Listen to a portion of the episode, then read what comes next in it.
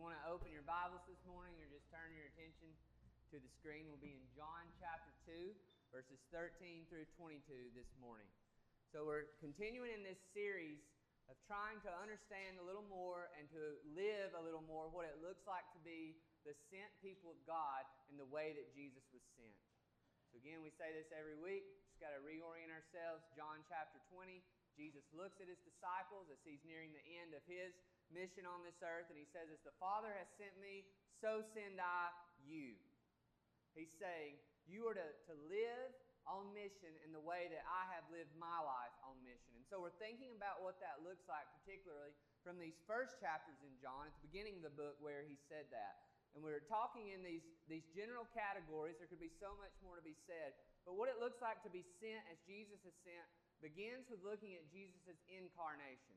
Just a fancy word for saying God became man. Now, that is utterly unique in its most meaningful sense. None of us are gods who become men. But Jesus says in other places to imitate me, to follow me, to live as I lived. And so we take from that incarnation that we should live among people, that we shouldn't simply have a hit and run ministry or mission where we just kind of pop in, show up, do something for somebody, pat ourselves on the back, and then go back to our nice, comfy lives so that we don't have to really get our hands dirty or our lives messy in relationships. No, Jesus came and lived among us. So if we're to be sent as He is sent, then we've got to figure out how to reorient and adjust our lives so that we can actually have living relationships with the people God wants us to engage. We talked about that. We also talked about how Jesus just amazingly actually works with other people, that he actually wants to empower them. I mean, if you're like me, just look in the mirror and it amazes you like, Jesus wants me on his team? I mean, is he, he really doesn't need me, but he wants me. He wants me to be on this mission with him. And if we're to be sent like Jesus, we're to see other people not as projects, but we're to see other people in light of the fact that they've been created in the image of God. And that God doesn't want us to merely use them as trophies on our shelf or notches in our belt, but He wants us to see them loved into the God given potential that they have through Jesus. We also talked about prayer. We've talked about how Jesus gives us this access with God. As Jesus met with Nathanael and he said, You think it's cool that I said I saw you under the fig tree? Well, that's nothing compared to the fact that through my mission, I'm going to give you access to the Father in a way that you've never yet understood or engaged. So, out of that, we, we live on mission through a dependence in that access we have with God. And then the last thing we looked at, and we're kind of continuing in part two on this, is that we should be a people who demonstrate the power of God who depend on the power of the Holy Spirit, who are not afraid to ask God to do great and miraculous things, and to pray and expect that with faith. Because if we think that we, ha- we can plan or program or have a curriculum that's just going to change people's hearts, then we've just not been doing this very long. No, we need to work hard, but it's ultimately the work of God alone that can convert hearts. It's ultimately the work of God alone that can heal lives. So we could, we could break these down. I think we see this in the book of Acts into these general categories of God's people on mission. They're a faithful presence. They're present. They're praying, depending on God's power. But then they are seeking to see God's power. So presence, prayer, power. The next couple weeks we'll get to proclamation. But in John 2 13 through 22, we see this demonstration again of the power of God through the passion of Christ. Let us hear God's word. The Passover of the Jews was at hand, and Jesus went up to Jerusalem. In the temple, he found those who were selling oxen and sheep and pigeons, and the money changers sitting there. And making a whip of cords, he drove them out of the temple with the sheep and oxen. And he poured out the coins of the money changers and overturned their tables. And he told those who sold the pigeons, Take these things away. Do not make my father's house a house of trade.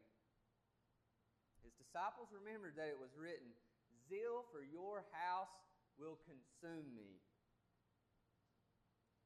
So the Jews said to him, What sign do you show us for doing these things? Jesus answered them, Destroy this temple, and in three days I will raise it up. The Jews then said, It's taken 46 years to build this temple, and you're going to raise it up in three days? But he was speaking about the temple of his body. When therefore he was raised from the dead, his disciples remembered that he had said this, and they believed the scripture and the word that Jesus had spoken. Let's pray. Father, may you add your blessing to your word now. May we not hear it as, as empty syllables and sounds, but Holy Spirit, would you open our eyes to more clearly see who we are, to see who you are and to be changed. We pray now, God, that you would humble us so that we can hear what is true, what is good, and what is beautiful according to your gospel. And we just utterly place ourselves in dependence upon you for the faith and obedience that we need to be a people passionate for your glory and the good of others. And we ask this in Jesus' name. Amen. Well, if you watch the news at all this past week, and probably every pastor in town is going to milk this for all it's worth, right? You know what I'm talking about is this Thai soccer team that was stuck in this the most scary situation. As they're way back down in the bottom of this cave, as it were, and there's just like it looks just impossible seeing these news pictures of how they would be rescued. All of these dips and turns, and some of you probably saw that there was one hole that was like barely this big that these divers would have to get through and pull all of these boys and their coach out of. And, and if you, unless you're a person that just is totally oblivious to what's going on in the news, this is just dominating every channel, and rightfully so. Because this was an amazing story of a courageous rescue that just put in everyone's heart this passion, this sort of cheering them on, Let's see it come to completion that the whole world got caught up in. And a passion that ultimately led to one of those divers dying so that these children could be reunited with their families and so that this team could have life on the other side of what looked like was the end. The question that I've just been challenged with this week meditating on God's Word and thinking about what God has called us to as a church is do we have that same passion to get people to Jesus? I mean, as I see those images on the screen and you see them trapped here, and there's all, it just looks like impossible. Anything could happen. Great collapse could take place, and one actually did die. But it was like, we're going to do whatever it takes to rescue these children. and we're going to get everybody involved that we can praying for this, pursuing this. Just ask myself, and I want you to ask you do you have that same passion to see people come to Jesus? Do we have the same desire to think, I'm going to do whatever it takes to overcome any obstacle or any obstruction so that people who are without the life of Christ, without the joy of the kingdom can come to him. Well, I think if we're all honest this morning, as we do often lack that passion. Some of us don't even, some of us just flip past the channel, as it were, in our hearts when the Spirit reminds us to remove these obstructions and even injustices that keep many people from the gospel. So let's think out loud for a second. Why do you think it is that we can have so much passion about something like that, but then lack passion when it comes to doing whatever it takes to bring people into relationship with Jesus. Gets us out of our comfort zone. Good. Good.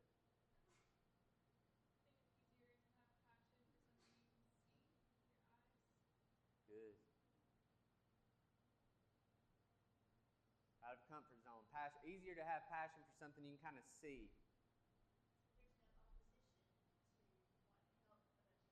Yeah. Yeah, that's great, Chrissy. Right, I mean, who's the sick, twisted person in the world saying, I hope they die? Nobody, but there's many people who are saying, Would you just be quiet? I mean, could you imagine this week having a conversation with somebody and they would have been like, You know, I think people are li- becoming fanatics about saving these children. You know, they're zealots, they're fanatics. Any other ways you think why we can often lack passion that moves us to action?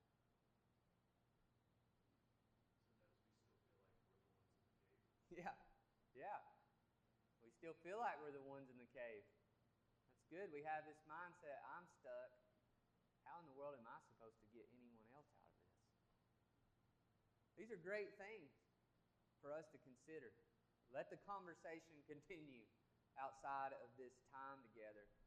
But whether it's these things or the fact that maybe we've just grown so familiar with it, you know, I mean, just imagine if this, if they were still stuck in there a year later, but somehow we figured out how to keep them alive enough, it probably would have been like, hey, the ratings have dropped, on to something else. So it could be that you've grown familiar with the reality of people apart from Christ or the reality of your place in the mission of Christ. But whatever is true and whatever God's Word is saying to us is this should be something that we feel. Right? Jesus is not afraid of calling us to emotions and to passion. And we see it in this text in a way that is maybe a little upsetting for some of us. If we're honest, no matter how many times you've studied this, no matter how many times I am, I still don't know an area in my life where I can imagine walking in and starting flipping tables over. But this is the real Jesus. He is passionate about the glory of God, and he is passionate about bringing people to God, and he is passionate about us following him as disciples who demonstrate his passion by clearing any obstruction that would keep people from knowing Christ. So, two questions we want to answer this morning, working our way through the text. The first one is well, what's in the way? What are the obstructions? What are the, the valleys, the peaks, water areas that keep people from coming to Jesus? And then how do we clear those? First thing we see are these obstructions, these man made replacements, we might say, for the mission of God. First of all, let's notice verse 13 what Jesus is pursuing here. It says, The Passover of the Jews was at hand, and Jesus went up to Jerusalem. If we know anything about the Passover, this was an awesome event. And every year, the people of God would come together to celebrate the fact that once they were in bondage and slavery, and God showed up in miraculous and mighty power and rescued them. He redeemed them. He did for them what they could not, and even if you read the story, would not even do for themselves. And every year, the people of God would come together and remember the great redeeming work of God and praise Him. And Jesus is going up with all of these people should, who should have this expectation this is all about God, this is all about who He is. Let's praise Him. Let's worship Him. Let's come together from all nations for the worship of God. But this is not what Jesus. Instead, Jesus walks into the temple and he finds those who are selling oxen and sheep and pigeons. And why is this so significant? What Jesus is finding here is what we might call pragmatism. Pragmatism is simply a word that means we just do whatever works. Whatever gets the means the ends accomplished regardless of the means. And whatever worked, what they needed to work was they needed a streamlined worship. That's what they're thinking. We need to just make this as easy for the people as we can to get them in here.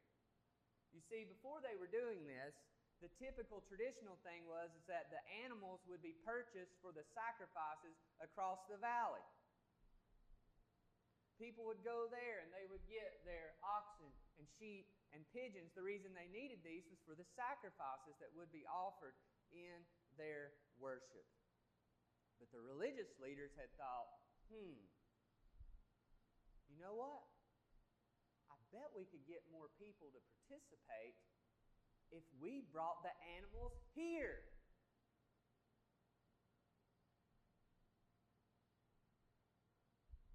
It sounds like common sense, but sometimes when we seek to meet people where we are, we don't lead them to where God wants them. That's very important for us to remember as a church, especially a church that is a missional church who wants to meet people where they are.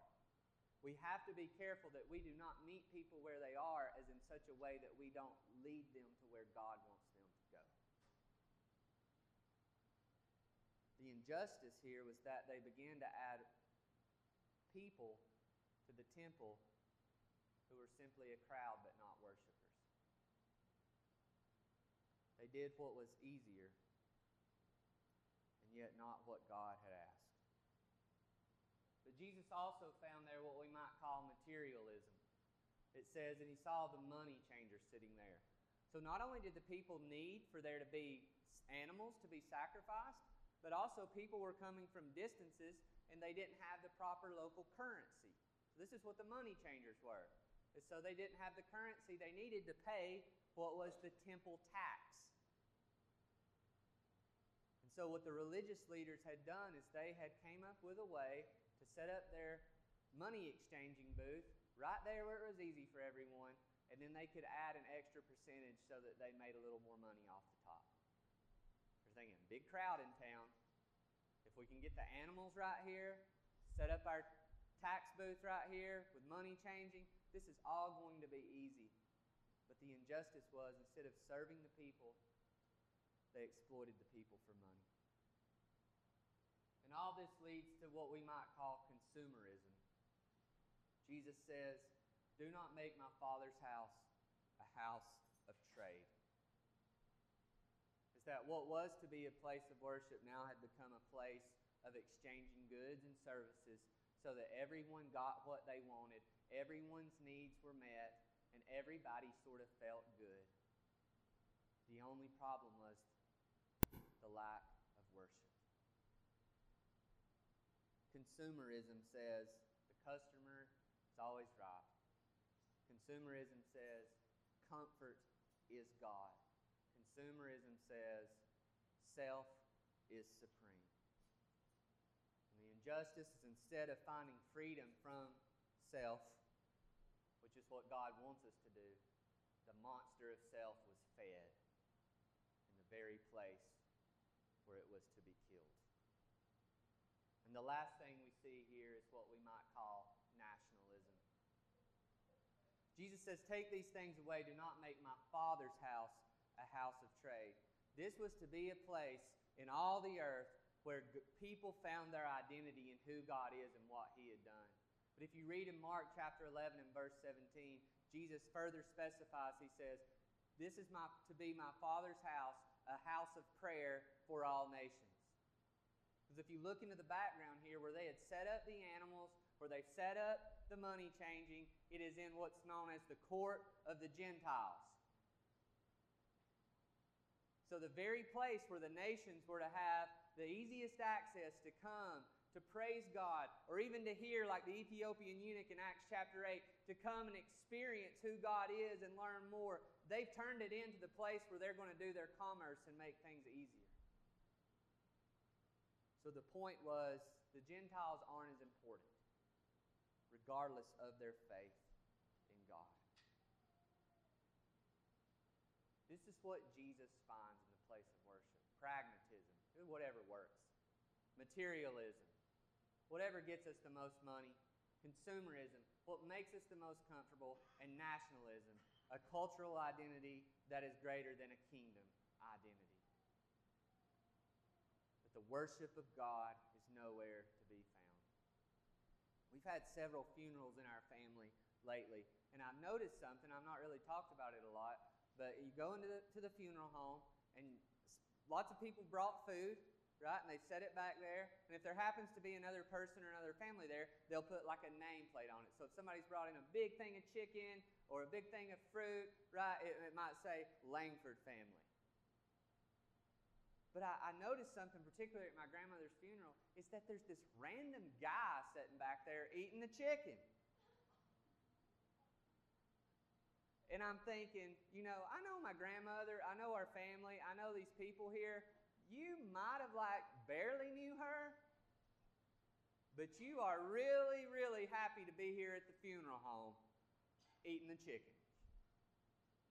And like sitting back there for hours. And so you may have heard of wedding crashers, right? Who like, we're going to just show up to the wedding and enjoy the party. Well, evidently, it seems like there may be funeral crashers, right? This is a place where people are getting together. There's going to be food there, there's going to be conversation. But it, as funny as it is, in the moment, it kind of irritates you because you're, you're thinking, this, this is not about you getting chicken. This is not about you having a social engagement. My grandmother died thinking about that. This is, this is what church can become. And this is what we can demonstrate to the world is that church is merely just about our comfort. Church is just merely about us getting our needs met. And church can simply be a demonstration of just the idols that hold people back from the great life that God wants to give them in His kingdom. And who suffers? Everyone suffers. God is not worshiped. Instead of others that we're on mission to seeing a God who is all satisfying, they just see another show. They just see another people who figured out how to do the least that they can to get God off their back. They see people who might believe that Jesus is true news, but not really good news. Regardless of how correct our teaching can be, if we do not have a passion for God that says it is not about me, then we will display something to a watching world that is way less than compelling. The religious South does not need another form of legalistic, consumeristic, pragmatic Christianity. We have to resist it. It's not wrong to ask what works. But the first question is not what works. The first question is what will glorify God? And Jesus said, and the second question is one like it what will love others? The sad thing is, like kind of Chrissy pointed out, imagine that Jesus set up the temple his way and the Pharisees set up the temple their way. Guess who? Guess which one's going to get the most attendance? Yeah, the religious leaders are going to win the day. So we have to remember this. Right? Pragmatism looks like victory in the world's eyes in the moment. But the way of Jesus is the way of worship, is the way of gospel, is the way of good news. And we must resist it and respond with a faith in Christ that clings to the truth. We must resist materialism. That's exploiting people, exploiting them for their money, but maybe even sometimes exploiting them for their stories, exploiting them for our own gain. It's not saying, how much even can I give to the mission of Christ so that I get to stay comfortable? And that's the heart of this. Jesus said, Where your treasure is, there your heart will be also. If we're to resist materialism, then we see money not, mere, not as here to serve us, but as to serve the kingdom. Resist consumerism. Consumerism can happen in any way. Consumerism happens whenever something becomes about you. It can happen to the gospel, right? Give me, give me the teaching that I like, that I want, that scratches my back. It can happen to family. Give me the community that I want, that I need. Do it for me. It can happen to mission. Give me the programs, the strategies, the plans, the models that make me feel good. Where Jesus is calling us instead not to say, How can we be served, but how might? Resist nationalism, expecting others to assimilate to the culture of anything that is greater to the kingdom if we expect them to have full identity in Christ. So there's some big obstructions that Jesus sees. Now, how does he clear the way? And we see this in verses 15 through 22. The first thing we see is Jesus' passion, his passion for God's mission. Notice verse 15. Jesus makes a whip of cords and he drives all of them out of the temple with the sheep and the oxen. This just almost feels crazy, doesn't it? You can just imagine Jesus' disciples saying, All right, this is it. Something's went wrong. But why is Jesus passionate? Because it's his Father's house. So the disciples know that they remember that it was prophesied. It was said in the Psalms, this comes from Psalm 69 9, that zeal for your house will consume me. That this is the mark of God's King. This is the mark of God's Son. This is the mark of the one who represents the Father, is it as a person of zeal, of passion, who is consumed. This isn't someone who's put it on their calendar. Going to give this time to Jesus. It's a passion for God's glory, overturning tables, clearing the way for the worship the temple was designed to have. And it's bold. Notice verse 18. Someone said, No one will resist it. Well, this was resisted. The Jews said to him, What sign do you show us for doing these things. Now, this wasn't every Jewish person. We know Jesus was a Jewish person. All of his disciples are Jewish people. But when it's, this, this term is used in this way, the Jews, it's talking about the Jewish leaders. It's talking about the religious establishment. Jesus was not getting a pat on the back for doing this. Jesus is not going to get an opportunity to speak at a conference, right, because he do this. Jesus isn't going to have a YouTube video go viral of him driving everyone out of the temple and people liking it. No, what Jesus is doing is on his own, is standing up against all the powers and principalities in the world. This is a very bold move. This is like the equivalent today of somebody jumping the gate at the White House and storming in the doors. This is like if you were at your house today and somebody was having a conversation with you and got mad at what you said and started flipping the tables over. This is intense. We may have heard this so many times, you, you might have a hard time feeling this. This was, this was very intense. This was very dangerous for Jesus to do this. They're not just saying, oh, somebody's having a meltdown over here. No, the religious establishment now is responding to this. And what all of us in here have to say is this is Jesus' stance to the idolatries in all of our hearts. Our God is a God full of grace. But Jesus is not sitting down beside you while you're worshiping your idol and putting his arm around you and rubbing your back and saying, you know, it's okay, it's just your sin. You know it's okay. Humans will be humans. This is how Jesus feels about the idolatry in our life. And so many of us have turned the volume down on the voice of the Spirit in our life that we actually think that maybe Jesus is, does not care.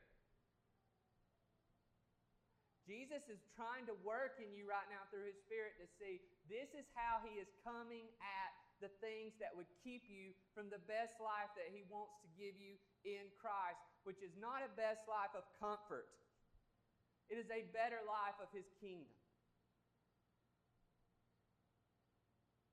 The things that we ask do you think Jesus would care if just for today I worship my idol of comfort instead of Him? Well, just read this text. And it's not because he wants to fill you with guilt or shame or condemnation or fear. It's because he wants to set you free from that God that you think is better than him. And we see this in verses 19 through 22. This is Jesus' response to them Destroy this temple, and in three days I will raise it up. They're like, It took 46 years to build this temple. So, side note, this isn't Solomon's temple, this is a later rebuilt temple. They're saying, You'll raise it up in three days. Verse 21, but he was speaking about the temple of his body. And it's here we begin to see that, that this passage that is intensely challenging to all of us who have become so comfortable and make such excuses for the sins and idols of our heart see what good news this is. Because what Jesus is saying is that I am the one who will fulfill and accomplish everything that this temple is about.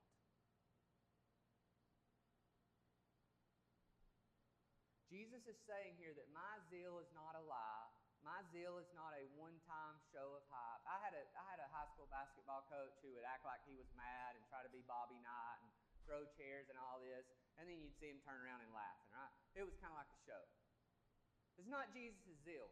Jesus' zeal is not like me screaming at my kids and then turning, me and Jason talking about this the other day, and then turning and politely talking to the person beside me.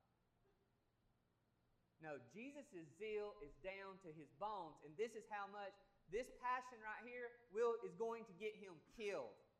And he's not going to tone it down so that he doesn't get killed.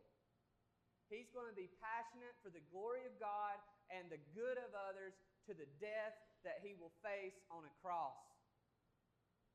And what is the crazy good news about all this is that the passion he has for God's glory and for these people in this day coming into the presence of God is the passion He has for you.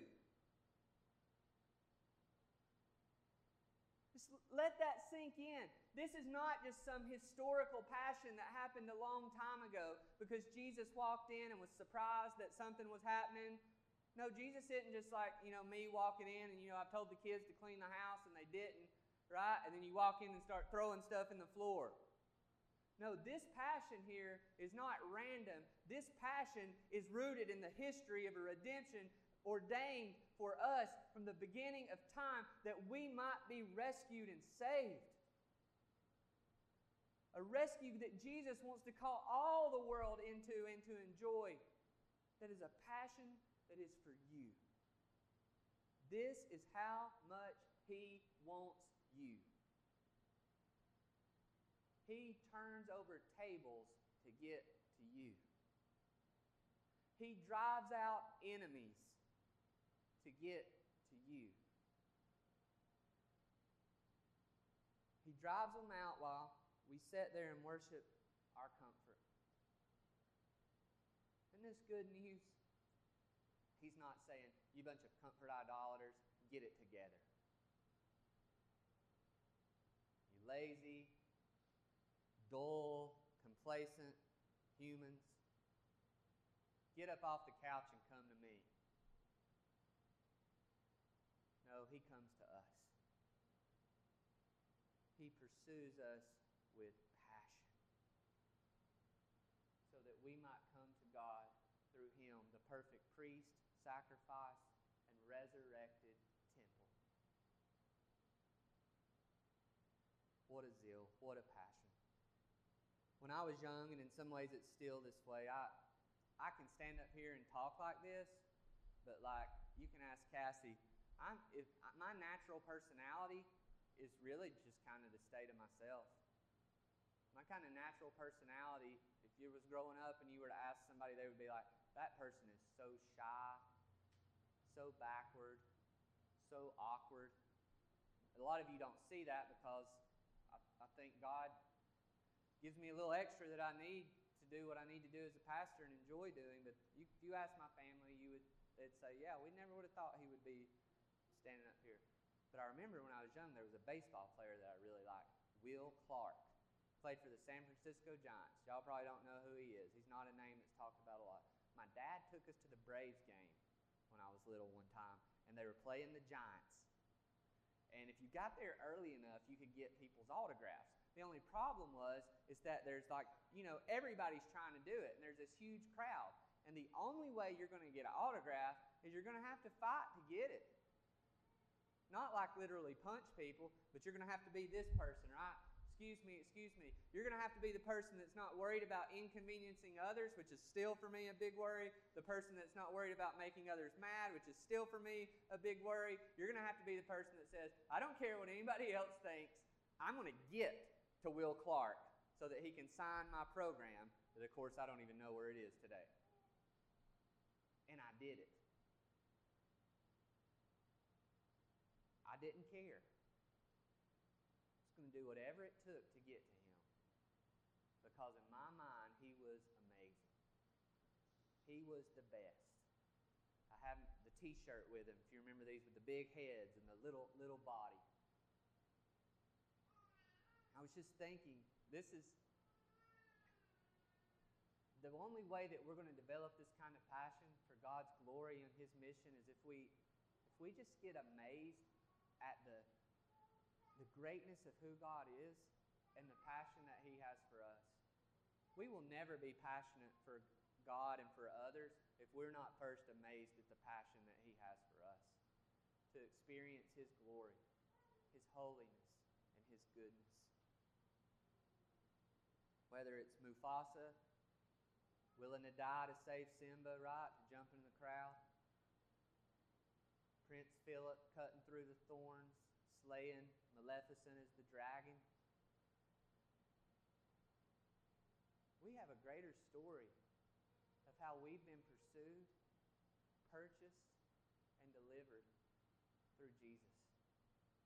He doesn't want to guilt us into demonstrating his power. He wants to grace us into that. Because we're amazed. The only way we'll demonstrate this as God's people is we have cultivate this passion. The only way you'll cultivate it is by time in His presence. It's not going to happen overnight. You can't work this stuff up if it's genuine. You're going to have to have regular time in your life where you behold His glory and His grace. You say, but I'm not the zealous type. Well, remember, zeal doesn't have to look the same on the outside, but zeal is something about the inside. I guarantee you, everybody in here is passionate about something. I guarantee if you have children and I come up and grab one of them by the throat, you're going to get passionate. I guarantee you, if you have a family member and I was to walk up and punch them in the face, you're going to get passionate. I guarantee you, if I was to look at a, a hobby or a sport in your life that you care about, I would see passion. Well, this is your father we're talking about. Your elder brother, Jesus. Get to know him personally. He's just as real as all those things and even better. We demonstrate this passion by paying a price for it. You guys mentioned earlier. If we will lay aside the idol of comfort for the way of the kingdom, it is going to cost you. It costs Jesus. This is the way. If you choose a life that loves others more than your me time, guess what? That's not going to feel good. If you're trying to figure out a way of Christianity that says, I'm going to do it without the take up the cross part, then we're on the wrong track. You might even lose friends, even family along the way. But Jesus will give you a better joy. In all this, we demonstrate a passion by pointing people to Jesus and not us. If your zeal ever becomes about you and everybody seeing how passionate you are, then you just miss the boat. A lot of people use a text like this just to be a total jerk to people. The application of this is not to go post a lot of bold Facebook memes. That's not bold. That's a coward. If you can be a lion or a bold person on Facebook, but you're a coward on the block out here, then there's work to be done. Right? The zeal that Jesus is talking about is a zeal that gets down in the lives of people and does the hard work of loving them clearing away any obstruction so that they come to the worship of God.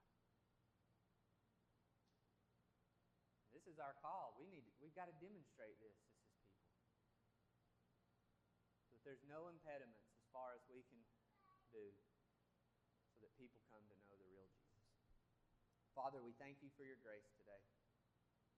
We thank you for the good news that you have pursued us with passion. We thank you for the good news that even today you continue to pursue us with passion. We thank you for the good news that although sometimes we feel like we're still stuck in the hole, that we are risen with Christ and dwelt and empowered by the Spirit to go and show people your love. And we pray that we would do this in Jesus' name. Amen. Well, as we respond to God's word today, we come to the table of our Lord who's pursued us. And we see in the bread and the cup that this was not merely some sort of theoretical pursuit, but it was tangible. It was physical. This is why Jesus has us to take the bread and the cup. If you remember, this is Jesus' transformation, as it were, of Passover. Whereas the Old Covenant people of God went up to the temple to remember the redemption that they had seen from in their Exodus, so we come to the table as the people of God to remember the redemption that we have in Christ that he gave of himself so that we might be rescued, and he gave of himself to the point of death for our sins. And so as we come to the table, the bread and the cup are for those who are followers of Jesus. If you're not a follower of Jesus, you can come still stand and pray with us, but what we call you to do is to come to Jesus and to see that he has cleared every obstacle so that you can come to him. All you have to do now is by faith put your trust in him as the greatest greatest joy in this world and to lay aside whatever idol that you're trusting in to give you that satisfaction and to find in Him your Savior. Whether you're doing that now in your heart or you want to talk more about that later, me, along with many others, are here to do that. But as God's people, we respond to God's word through the obedience to the command that Jesus said do this in remembrance